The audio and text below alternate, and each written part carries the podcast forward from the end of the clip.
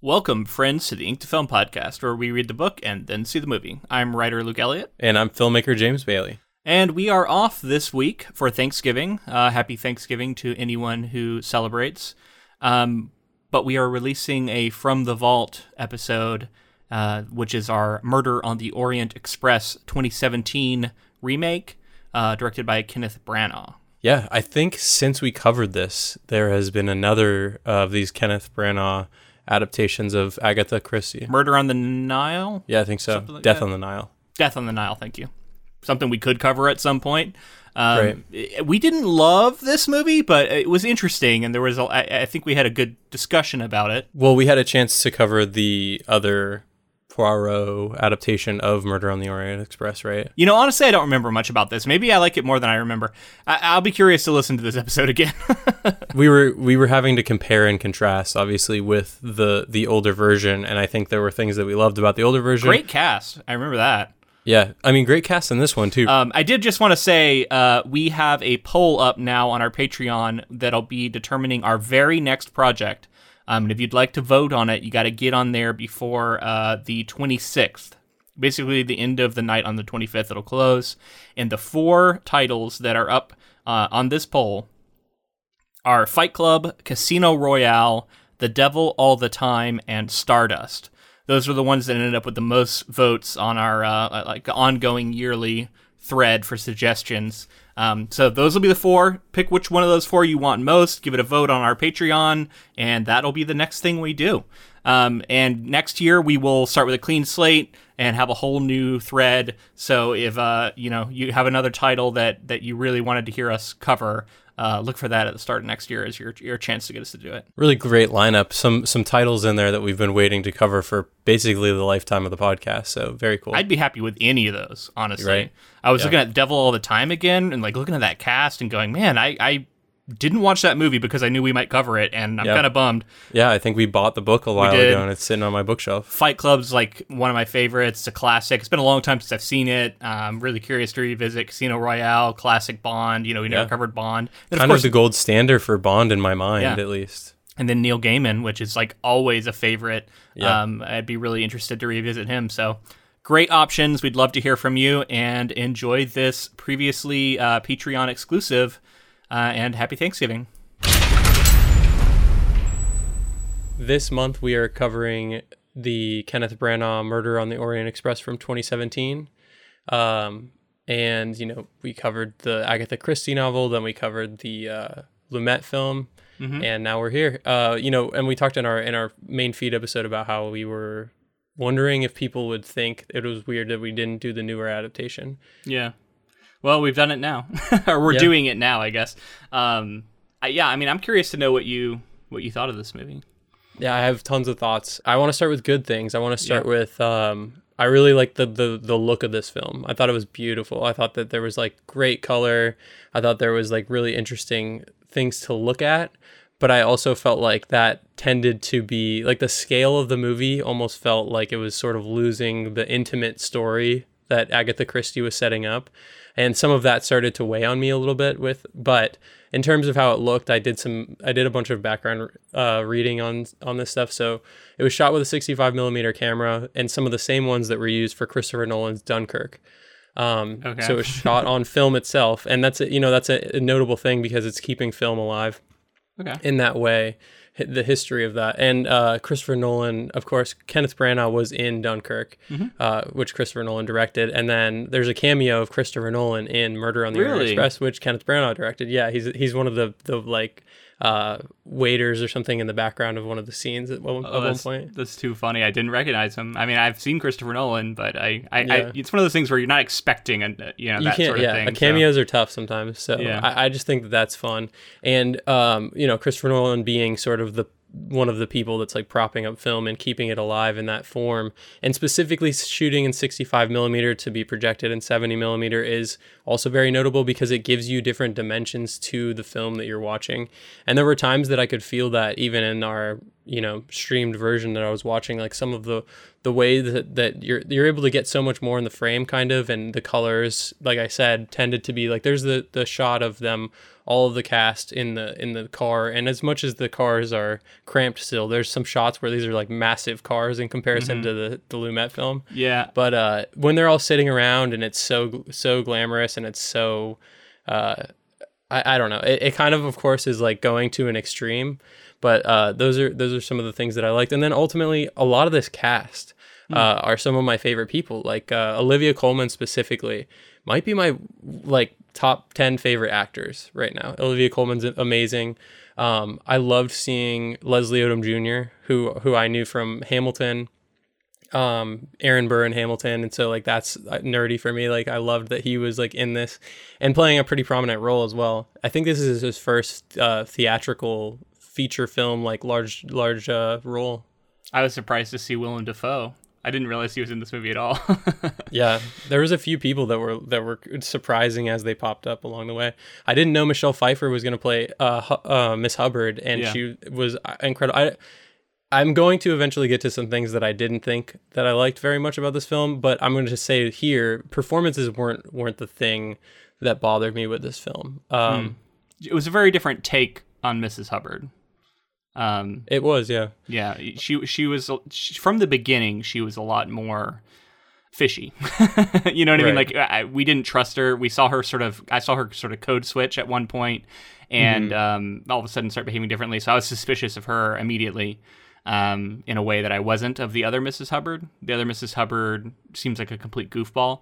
right, Um, similar to the novel. Yeah, so it, it- it's it's a different portrayal of that character. Um, yeah, I mean, so yeah, I'll talk. Let's start with positives. Um, you know, familiar with the phrase uh, "damning with faint praise"? Um, I think I'm gonna give some of that. Um, Yeah. You know, it it was funny.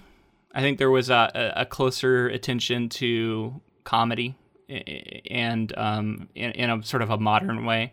It, that, that that's one of the main things is it felt very like a modernized like blockbuster large budget film in a way that the kind of the 70s version didn't feel Yeah, quite not- that way. No, definitely not.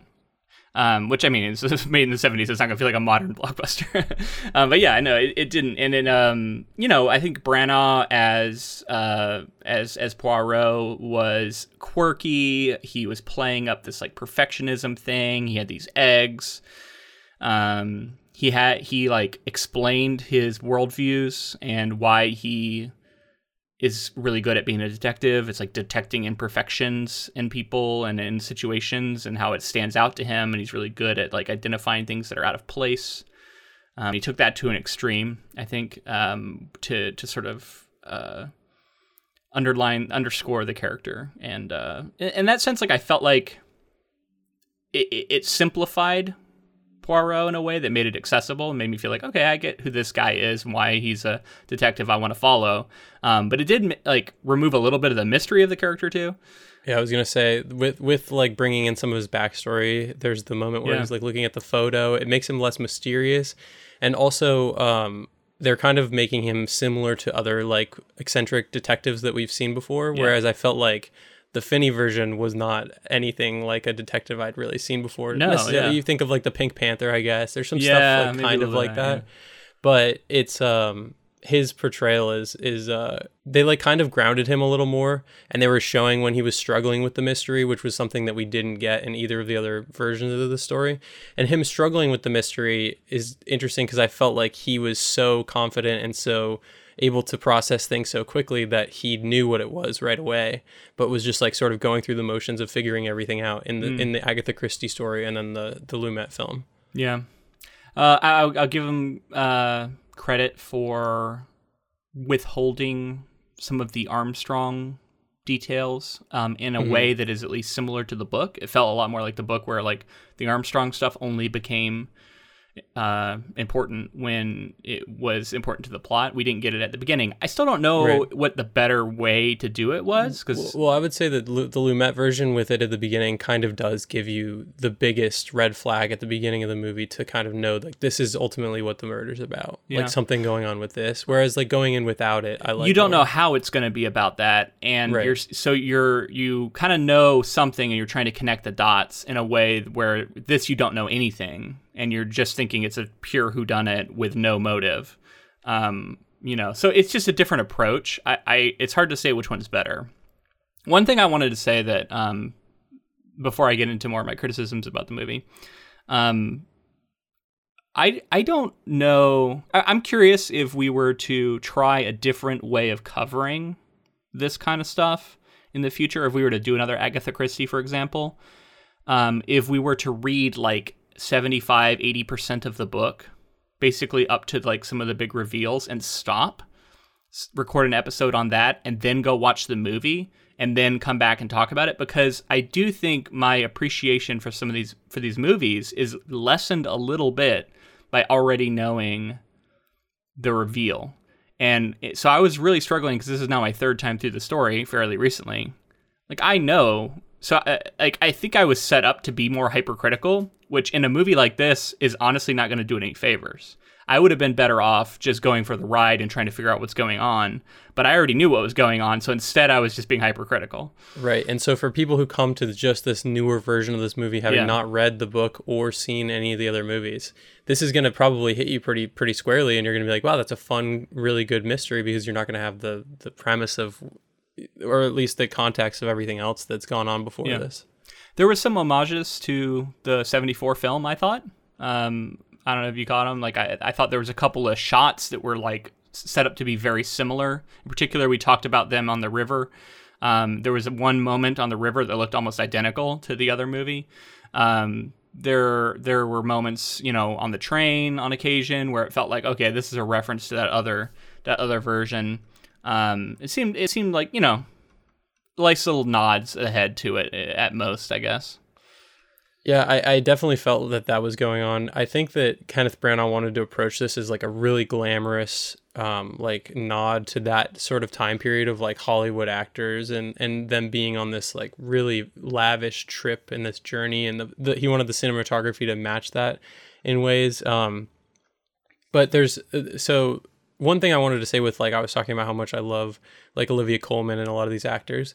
Um, one thing is that I felt like with this cast and with the cast of even the other the other 74 uh, version I felt like you know some people don't have a ton of time to shine but it's but it's very cool to see them in the roles so that's part of the novelty of this story is like getting to see Willem Dafoe in a small role as like a character actor Yeah. or you know a lot of these people who are who are in this story tend to be that kind of you know I, I let's I think we should jump into some of the things that I didn't necessarily like about this Yeah. movie Real quick, I I, I do want to say I like seeing Daisy Ridley uh, and stuff. Yeah. I like seeing her outside of Star Wars, um, Yeah, doing something great, different here, and I thought she was cool.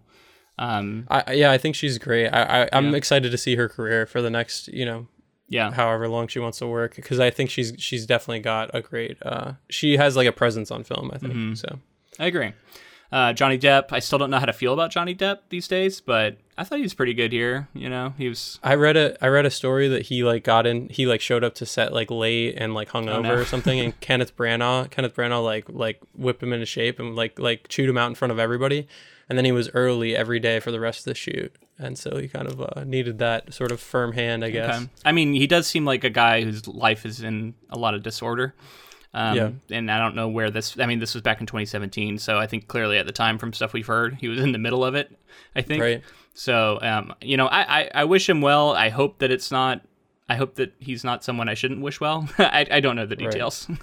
we, we Yeah. talked about a little bit in the stand coverage that his uh, he's had some you know his connection relationship. to Amber Heard Amber yeah. Heard stuff is like a, just a huge mess. And like honestly, if you want to read more about it, go look it up because um, I don't I don't get into that tabloidy stuff and I don't read a ton about it. I just know a little bit. So yeah. Yeah, uh, I want to I want to sort of frame a lot of these things that I'm going to start to say because it's not that I was like actively like hating this film. It was just things that I was feeling like.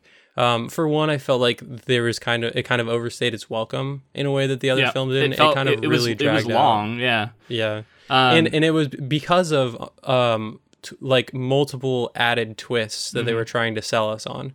So I get if it's your first time seeing it, why Yeah. you might appreciate those. But for us, I was like, oh man, this is really like is I, kinda I don't need wasting time, one," right? Yeah. yeah. yeah. Um, and then, but I, another thing that I wanted to frame this story with is a quote that I read from Kenneth Branagh. He described the first scene between Johnny Depp and Mif- Michelle Pfeiffer, that weird, like rapey, like whatever Look Johnny Depp's character her? was Yeah, doing. yeah. Yeah, all that stuff was gross. But um, Kenneth Branagh described that as being from the kind of movie that would be playing within a movie, and him saying that in that quote, like rang true for how I feel about almost this entire movie.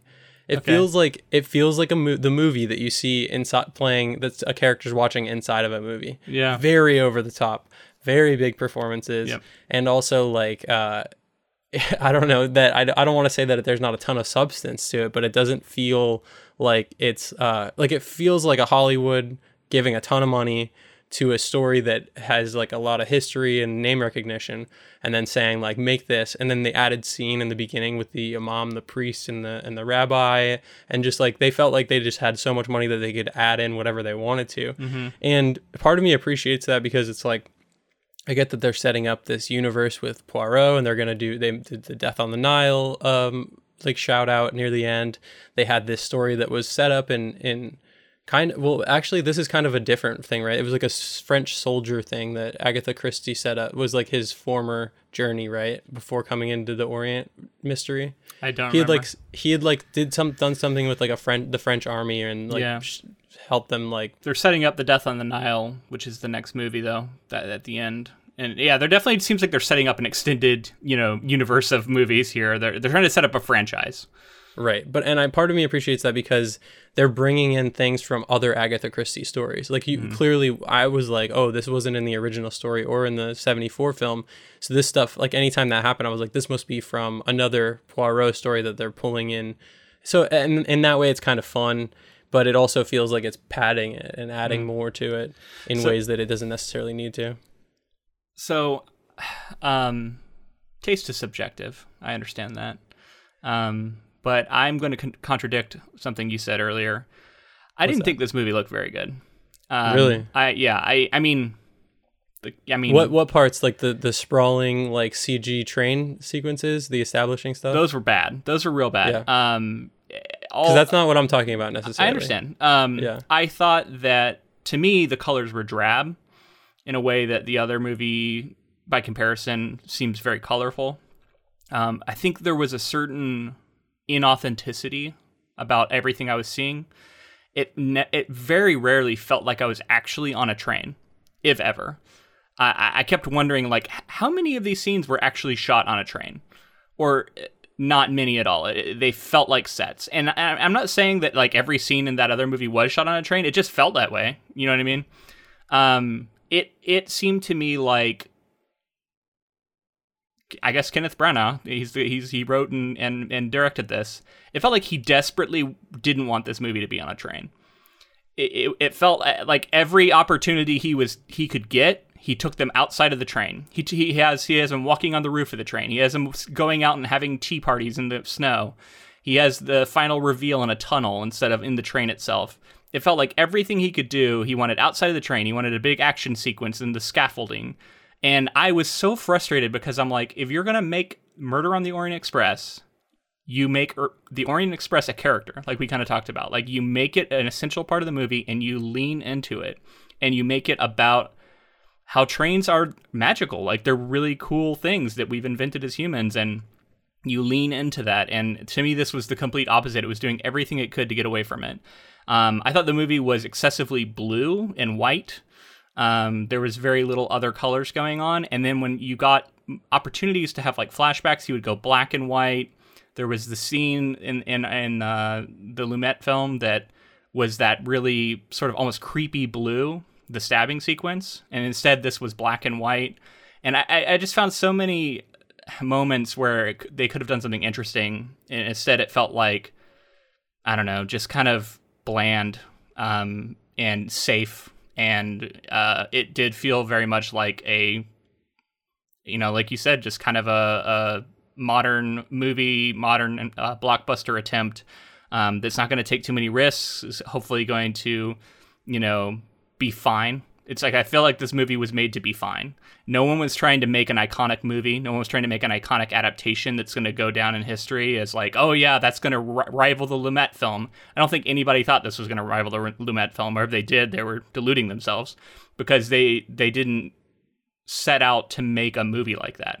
I don't I don't think, and, and, and it, that was frustrating to me in a way that I bet it's not for a lot of people. But for me, it was like I don't know. This is the kind of stuff I really don't like. You're picking up on something that's definitely there. So um, let me start out by by talking about why the movie felt the way that it did in terms of sets and things like that. So uh, Kenneth Branagh is a like stage actor. He's a um, obviously a director. He's an actor first, and um, he is he in in so in being an actor, he also cares about actors more than I would say he cares about directing, if that makes sense. But a director is usually very connected to actors.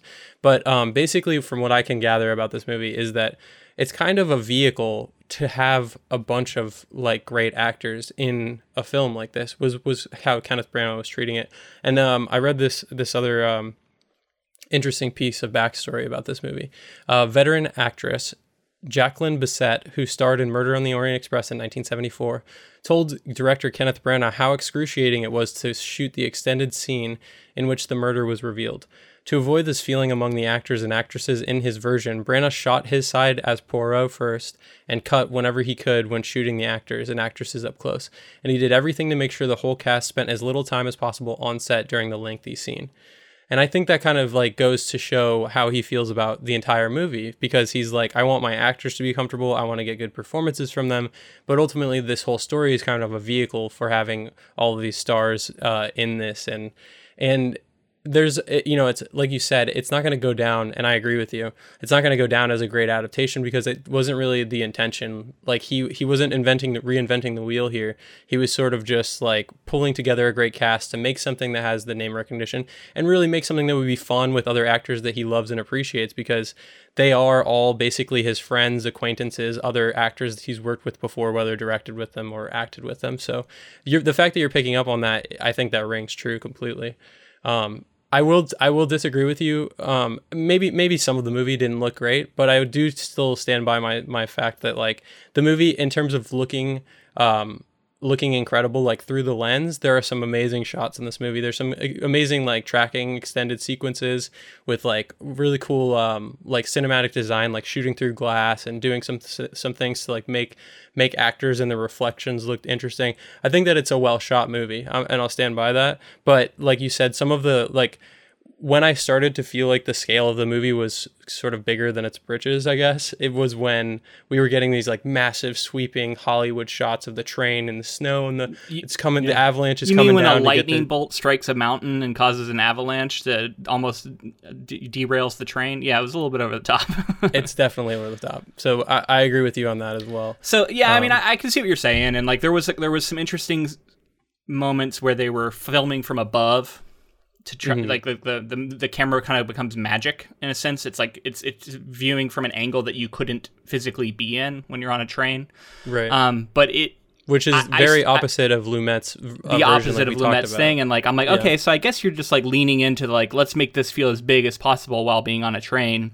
But I just like I, I just I disagree with like that st- like that approach to this subject matter, I, I think you have to lean into the claustrophobia of being on a train. Right. Like I said, I, I think it loses that intimacy of the story. Like mm-hmm. you, like you're you're also getting at, and like I, I read something about Branagh talking about the over the head shot during the murder and not shooting coverage to show the murder and all this other stuff. He just wanted that top down view because it's so like odd and off putting, and then ultimately like leaves you wondering, and and it kind of gives you like um you know how Wes Anderson has his sort of like dollhouse thing that he does sometimes in his movies? Yeah. This sort of had like that top down clue, like looking at a board mm. game almost sort of feel yeah. to it in that scene. I think that's what he was going for. You know, I, and I've seen other directors do it well. I can think of like Vince Gilligan and Breaking Bad at times that's mm-hmm. done this for, and it's like always a surprising, cool effect when when Looks it does awesome. that. And well, the scene of like Jesse like floating when he takes yeah. like heroin or whatever that that that's then like floating up towards the ceiling camera. Yeah. That's so awesome. Yeah. And and that's my thing too. Is like just because you have a tool in your toolbox, I don't know. Like, I, and I guess the clue thing is probably what he was going for.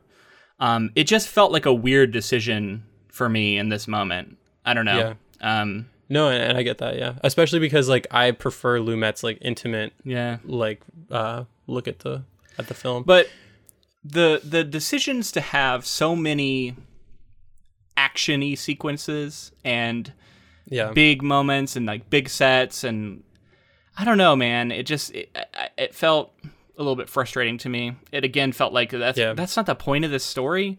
Like it's it's very yeah. similar to like just the moment of having all of a sudden we flash to Poirot is like pacing along on top of the train in the through the snow, and then he's back inside like a minute later, and there was no real reason for him to have been out there. That was how I felt about j- basically every scene like that. Like just un- uh, unnecessary. We just wanted to show that and, you know, give you a break from the train for a minute because we really don't want you to feel like you're on a train for this movie for some reason. Yeah.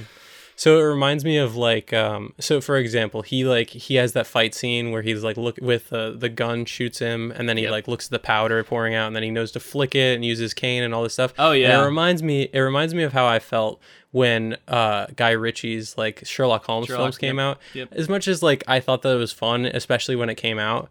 It's like that's not the point of Sherlock Holmes to be like analyzing somebody during a fight and then like break action down because yeah.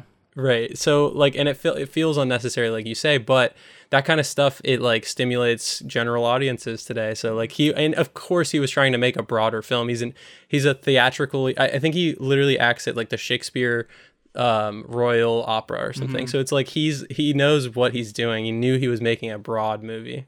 Yeah, I guess so. And, and and I should have expected this for this movie, but I didn't. I did not expect to see Poirot getting in fistfights with people and like using his cane to trip people and and just like be kind of actiony and and I, maybe I should have just because it's like it's modern day.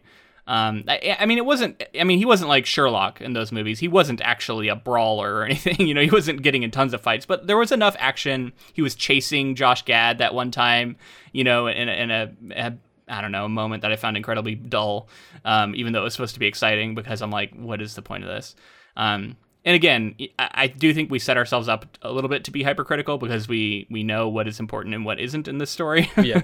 I can see somebody going in and seeing this movie and having this be their first experience with the material and really enjoying it. So Oh, and I want I want to just like a pet, it's a pet peeve I, I guess of mine and something that um if you ever make a movie that uh, I get any sort of uh, point where I can t- give you some yeah. give you some criticism.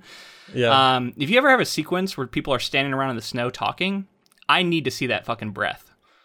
I I soon I immediately noticed there was no breath, and I was like, "What is happening?" And like the rest of the movie, I couldn't. every every scene that takes place outside, you can't see their breath at all, which just completely breaks my immersion. Tells me they're on a set. They're not actually cold. Well, there was the scene when he they were drinking tea or whatever, and they get up from the tea table and they walk towards a mountain, and it was so clear that it was green screen. Oh, and it, man. like- Yeah. I was like, oh boy, it looks so bad. kind of a lot. And, and, like, but again, and and for for the comfort of the actors, that's Yeah. why he did it. you, You, know can what add I mean? it. Like, you can do it with CGI. It might not look great, but Right. like I've seen it done pretty convincingly. well, I just mean like not being on location, not being on location, um, and Yeah. like being on a green How, screen you know, makes sense What's because crazy is how much money they spent on on that CGI and stuff to make it look like that. Like they probably could have afforded to like build a freaking train car and and go somewhere on set and actually film it. It just would have yeah, it would have been like tr- people would have had to travel. It would have been annoying. You can't shoot it. You can't shoot it in L.A. on a on a sound stage or whatever. You yeah, know?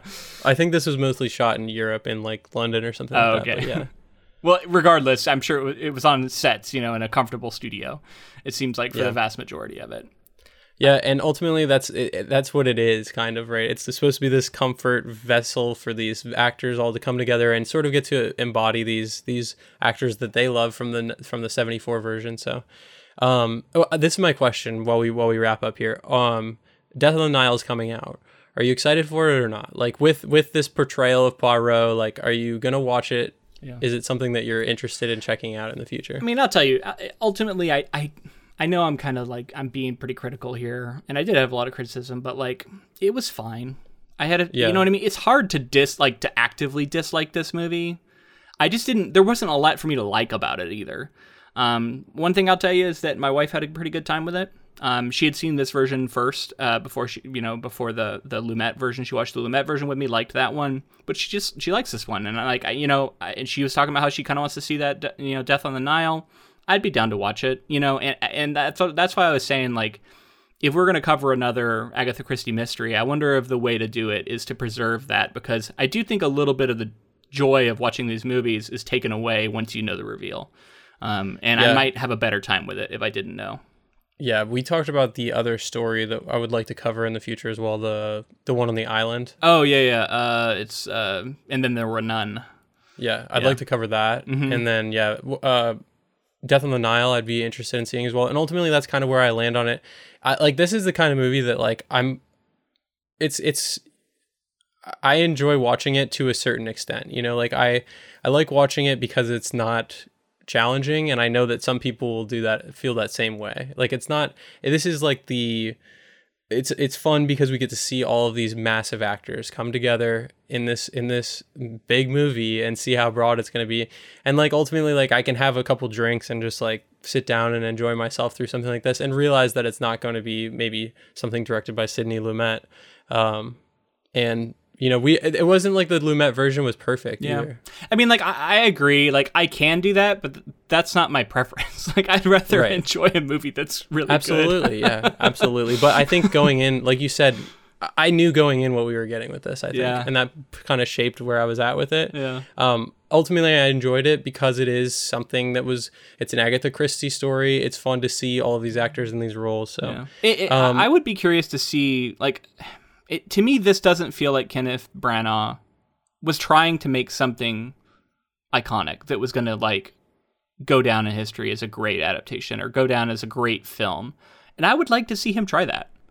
You know what I mean? And like, and like, feel like he's really going for it. Um, because I, I could feel a certain lack of care in the movie where it was just it, it felt like things were things were good enough and that was Right. fine let's go on. I like to see I like to see actors become directors, but it's really interesting to think about like how close he is with Christopher Nolan clearly, and to see a movie that like Christopher Nolan's going to go in to make that's like going to be different than anything you've probably seen, and like the care that goes into it, and then Cr- Kenneth Branagh getting the yeah, opportunity. the complete opposite of nolan. It- he lives and dies by that. Like whether or not it works he's trying to make something that's going to be you know a part of his oeuvre that he is going to f- feel confident and, and good about Where like Kenneth Branagh wants to go hang out hang out with people that he loves and like Yeah. get to make a fun movie. it's like yeah he's yeah let's just make a thing make some money and And this that I'm just talking about this movie too. We're not talking about Kenneth Branagh like overall. Yeah. It's just this movie. Well, you know, the so he he directed Thor, which is like Right. Thor and Thor two, Thor two. It's like probably my least favorite. he didn't he didn't direct Thor 2. Oh, he didn't do. Well, he just did No. Thor one. Okay, so Thor one was better than Thor two. I'll give it that. So it's not my least favorite Marvel movie, but like the kind of stuff that I start to get bored in, in Marvel is when I feel like they're just kind of phoning in the blockbuster, and and that's how this movie feels. Yeah. Agreed. Well, I think that this is a good place to stop. Yeah, sorry if you if you love this movie and I just Yeah. kind of blasted it, but I mean, hey, I got to be honest. That's like that's Yeah. what we're doing here. And again, it's not that we've hated it. No, I, I it enjoyed fine. parts of it and I had a I had a fun time. damning with faint praise I, I, I feel like was going to be my theme for this one like it was okay Yeah. so ultimately that's where we land on it and until next time. thanks for listening